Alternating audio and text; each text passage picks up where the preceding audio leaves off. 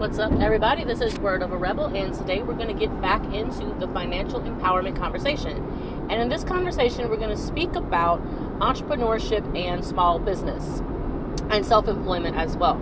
So, this conversation is going to give you some insights and tips if you don't already have a actual self-employment entrepreneurship setup on how to decide on what you could do to start up your own business. In future episodes like this, I will definitely speak to people who already have a business in existence and give you some pointers on how to grow your business utilizing marketing strategies and other planning strategies.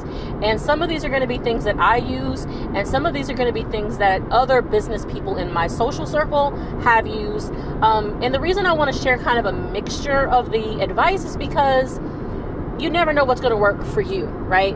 Um, the things that I that that I do work for me and I don't want to limit the conversation to just that. So I'm definitely going to share some advice from other business owners as well.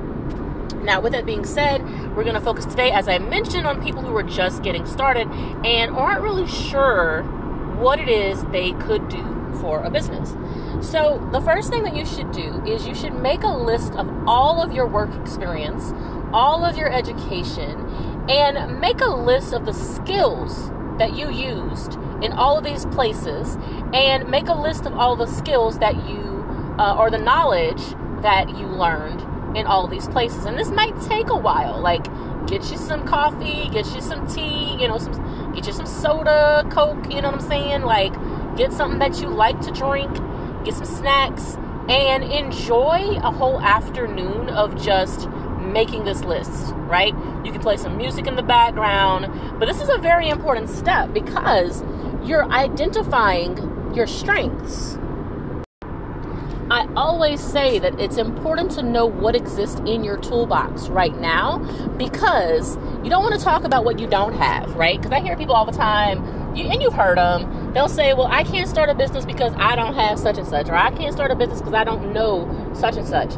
Well, you don't need to worry about what you don't have and what you don't know. Focus on what you do have because you that's all you can build with. You can only build with what you already have. So that's where I want you to focus. And you've got skills. Don't underestimate yourself. Another thing that people do and sometimes they underestimate the value of the skill set that they have. And I mean, I want you to brainstorm. No idea is a bad idea when you're brainstorming. Don't worry about being judged. This is your list. I'm talking about you need to put on there. Um, I know how to organize a housework schedule, right? Washing the dishes, wash, doing the laundry, sweeping and mopping the floor. You know, I know how to change an outlet cover for an electrical outlet, or I know how to unclog a sink. Like, you might think it's crazy, but make all the lists, right? Like, even those things. Um, I know how to take care of um, children over the age of three, or I'm great at taking care of babies, right? That's a skill. Okay, so I don't want you to underestimate things because it could also be things that you've learned within your household. Um, I have a great rapport with older people. Um, I get along really well with teenagers. These are all skills. Okay, so it's also going to be the, that emotional intelligence that a lot of people speak about. People talk about that EQ instead of the IQ. Emotional quotient is a very valuable skill. Write it down. Okay, I know how to um, build a website. I know how to um, paint a house. I know how to remove debris from around a house. I can change oil in a car, right? And I'm some of these things I do know how to do for myself. Some of these are I don't know how to do that. Like I, am not changing nobody's Oh, I'm just so I'm, I'm just giving you examples because I really want you guys to think. I'm hoping that I spark something in you as I'm saying these examples. So back to the examples. Um, I can write an essay. I can edit an essay. Or you know what? I'm not really great at spelling but I am really great at creating an outline of ideas and information. Right? All of these things are very valuable skills. Um, I know how to organize an office. I have a professional demeanor on the phone. Okay, I really want you to dive deep. Think about, like I said, list each of the places that you that you got educated, um, all the places that you have worked, um, including unpaid work. Like I don't just want you to think about your jobs. You know, even if, like I said, I, I included housework in there, um, and also times that you maybe helped others do random tasks because that's still a skill. You still did uh, learn something and you gained some skills right? Put all of those down. All right. That's the end of step one. Step two is identifying needs. So I'm going to tell you guys a story about a young person that I encouraged to start a business. So this young person um, enjoyed being outside. That was he just loved working outside. And so um, something that I knew that the community needed was they needed um, homes to be cleaned. And this all came together because um, he was working with me and he was um, pressure washing a house. And he enjoyed it. And he was actually really good at it. It was something simple. It was a skill that was within his realm of possibility. It was something that it, w- it wasn't so technical where he would feel overwhelmed. Um, and he knew how to pay attention to what he was doing and he had the physical awareness right because physical awareness is a skill like people underestimate that he had really great physical awareness of his strength of the strength of the water of the angle of the water he did a really good job at pressure washing a home and I realized there's a business opportunity here for him. So I went ahead and helped him out by getting a small pressure washer set up that wouldn't be something that would damage paint or siding. Um, and let him know, like, hey, like, you know, let people know that you can clean their houses and charge a reasonable fee. You know, tell them, like, look, you know, um, if you've got uh, a house that's less than a thousand square feet, $100 to pressure wash the house. If your house is under 2,000 square feet, you know, um, maybe, you know, 200 or raise it to 300, whatever you feel, however long it takes you, base it on that, right? And it's a great business opportunity. It's simple. People are always going to need that service. They're going to need someone to come in and pressure wash their house. And every kind of house needs it. Businesses need it, right? Because the elements you know, they accumulate on buildings, on structures, and some of these elements can actually deteriorate the structure. So you're providing a valuable service. So that's where I mean identify needs. So as you look at your list of skills and knowledge, identify the needs that that skill or knowledge could address. Okay? Who who needs it? Think business, think personal, think age group, think organization, um, think environment. Who could benefit from your ability in that area? And write that down next to them. Okay? Now, you might end up doing this part on a separate day because mental energy is something. Pay attention to it, right? Because after you make that list of all your knowledge and skills, you might get a little sleepy, a little tired, a little groggy right? not saying that you'll actually take a nap, but you know how it is. It's like a mental fog. It's like, whoo, we underestimate. Our brain is a muscle. If you overwork it, it will get sleepy. So you may do the second part, the needs part, on a separate day.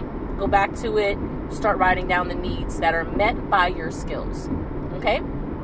Now, step three is finding a match that works for you. So on day three, you're going to realize now you have a list of knowledge and skills that are in your toolbox, and you'll have a second list which shows what needs could be met by your knowledge and skills. And now on day three, you're going to look at these two lists and you're going to identify the most viable business option presently. And you might actually have more than one because I actually I have more than one business and I, you know, as a millennial, I'm going to be honest with you. A lot of millennials that are self employed, we tend to have more than one business going. Even when I had a day job, I always had a side hustle. And I don't, it's something about the millennial mindset, especially when we went through the Great Recession, as they call it. Um, it hit a lot of us hard. It hit me really hard. And so for, you know, for the millennial mindset is, you know, have more than one option. When they talk about multiple streams of income, this is why. Because we know that having more than one, you know, foundation economically is vitally important because if one of them slows down, the other one can pick up. Also, some people have more than one, um, you know, small business because the, maybe their options are seasonal. So they know, for example, like pressure washing might be something that's more popular in the winter or the end of winter because winter's pretty brutal on buildings.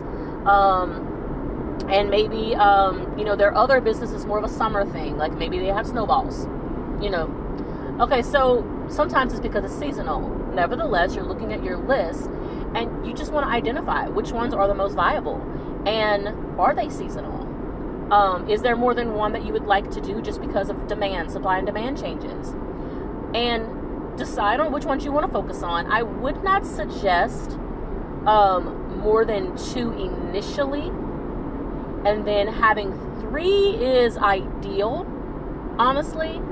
But really, starting off with two is a really good idea. And I know most people might tell you start off with one. I'm not going to tell you to start off with one unless you have a day job. If you got a day job, then yes, start off with one because it's, it's all you're going to need. If you are only self-employed, if you've gone, if, you, if you've lost a job, I strongly advise having two going simultaneously. And let me explain why. I do not support anyone quitting their job to become self-employed. The goal is you're to have to hustle. Like you got to hustle. You want to make sure that your day job is funding your hustle. Let me say that again. Your day job needs to support your hustle. At a certain point, you're going to notice where the hustle becomes equivalent to the day job. That is the point where you make the decision to either continue to maintain that way or to quit the day job. That's the decision that you're going to make, right? So at this point, remember, you I do not advise anybody to stay away from a day job. Day jobs are great. People want to talk about, oh, you don't want to work for nobody else. Look, it's a paycheck, okay? It is a paycheck. If your work environment is not a toxic work environment, you better keep that damn job. And if you are in a toxic work environment, find another job. Okay? My best advice to you, I just told this to someone the other day. I said, it, you're look, you're interested in a new job because it's a toxic workplace that she's at. I want you to look at companies that you want to work with, especially right now at the end of 2021. There's plenty of options, honey. You, as the employee, have a lot of options because there's a lot of people not going back to work. Take advantage of that opportunity. There are also a lot of these a lot of these companies are offering some good pay and good benefits because they're trying to get people back. Take advantage of it. Shit. Fund fund your growth with a day job. Okay? Don't get it twisted. Have one side hustle, have your day job. And then you grow from there. Okay, so back to what we're doing today, which is to choose. Oh, I didn't finish the story. Sorry. So I mentioned to her, look look at the companies that you most would prefer to work with and go to their job board and apply for their available openings. Instead of going to your indeed.coms and all these other websites that say they have the job openings, you target what you want. You go and target that company and say, you know what, this such and such company's got a location nearby. They look really good.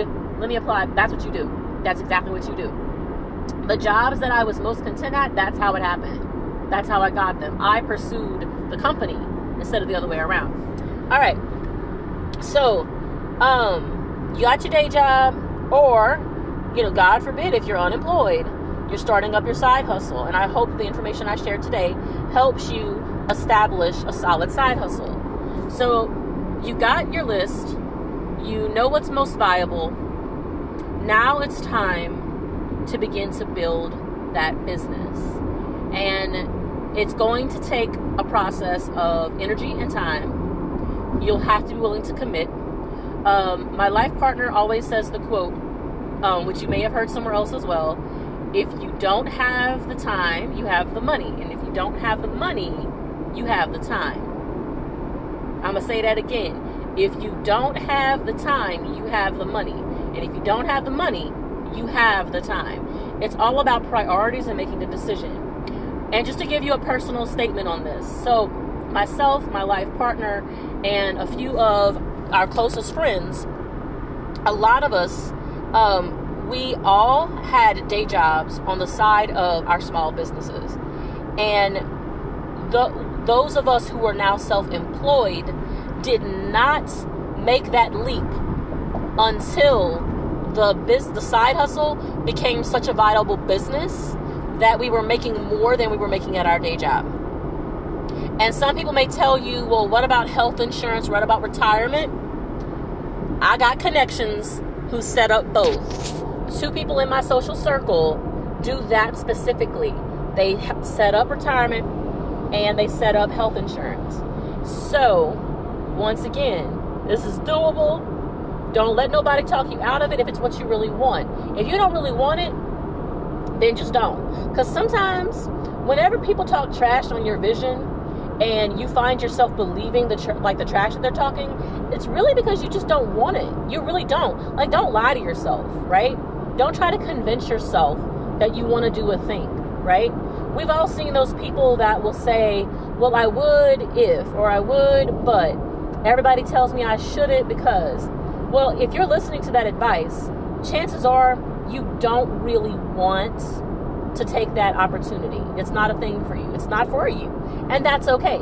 Don't do something just because people tell you you should or shouldn't, right? You need to do it because you authentically want to. That's the moral of the story. So, for everybody out there who's still listening in, I am guessing that you are the people who are most interested in having that side hustle. And remember, some of you are going to prefer and might even it might even be advisable for you to have the day job and the side hustle. Some of the side hustles that I'm going to talk about with you in this series are going to be things that don't impose on a day job anyway. There are things that don't take away from your time any more than necessary, right? So it's going to be a lot of options. Um, anyone who wants to could have a small business, whether you have whether you keep your day job permanently or not you can have a small business. It's very doable. It's the reason why millions of Americans decided to do that during the pandemic because they started to they enough pressure was put on everyone that people were willing to take a risk. It reminds me of baby birds in a nest. Until the mother makes the nest uncomfortable for the babies, they don't tend to fly. Very few of the birds will try to fly until they're forced by the mother. So the nest that a lot of the birds, what they'll do is they make a nest that once the babies get big enough, the nest gets uncomfortable. It starts to stick them in their side when they're sleeping, and so that discomfort leads to their growth. They go ahead and take that opportunity to try to fly. So that's what the pandemic did. It basically was it made the nest uncomfortable, and so people were more willing to take risks. I'm not suggesting that you take any unnecessary risks because I didn't. Um, you know, the people closest to me did not. We took calculated, well planned steps until we got to the point where we could leap. You need to be wise about it. Do not listen to someone who tells you to quit your day job and just be self employed. You have to have a plan in place. You have to have a plan. I know they talk about the dream and the vision and they're trying to paint it into a fairy tale. It's not a fairy tale. It's not just going to magically work just because you want it to. You have to do things the right way. And so, if that's what you're interested in, be sure to follow this series. And also, be sure to follow me on Instagram, TikTok, YouTube, and Twitter at Word of a Rebel. And you'll be sure to get this content as well as more. As always, this is Word of a Rebel, and I'm here for empowerment.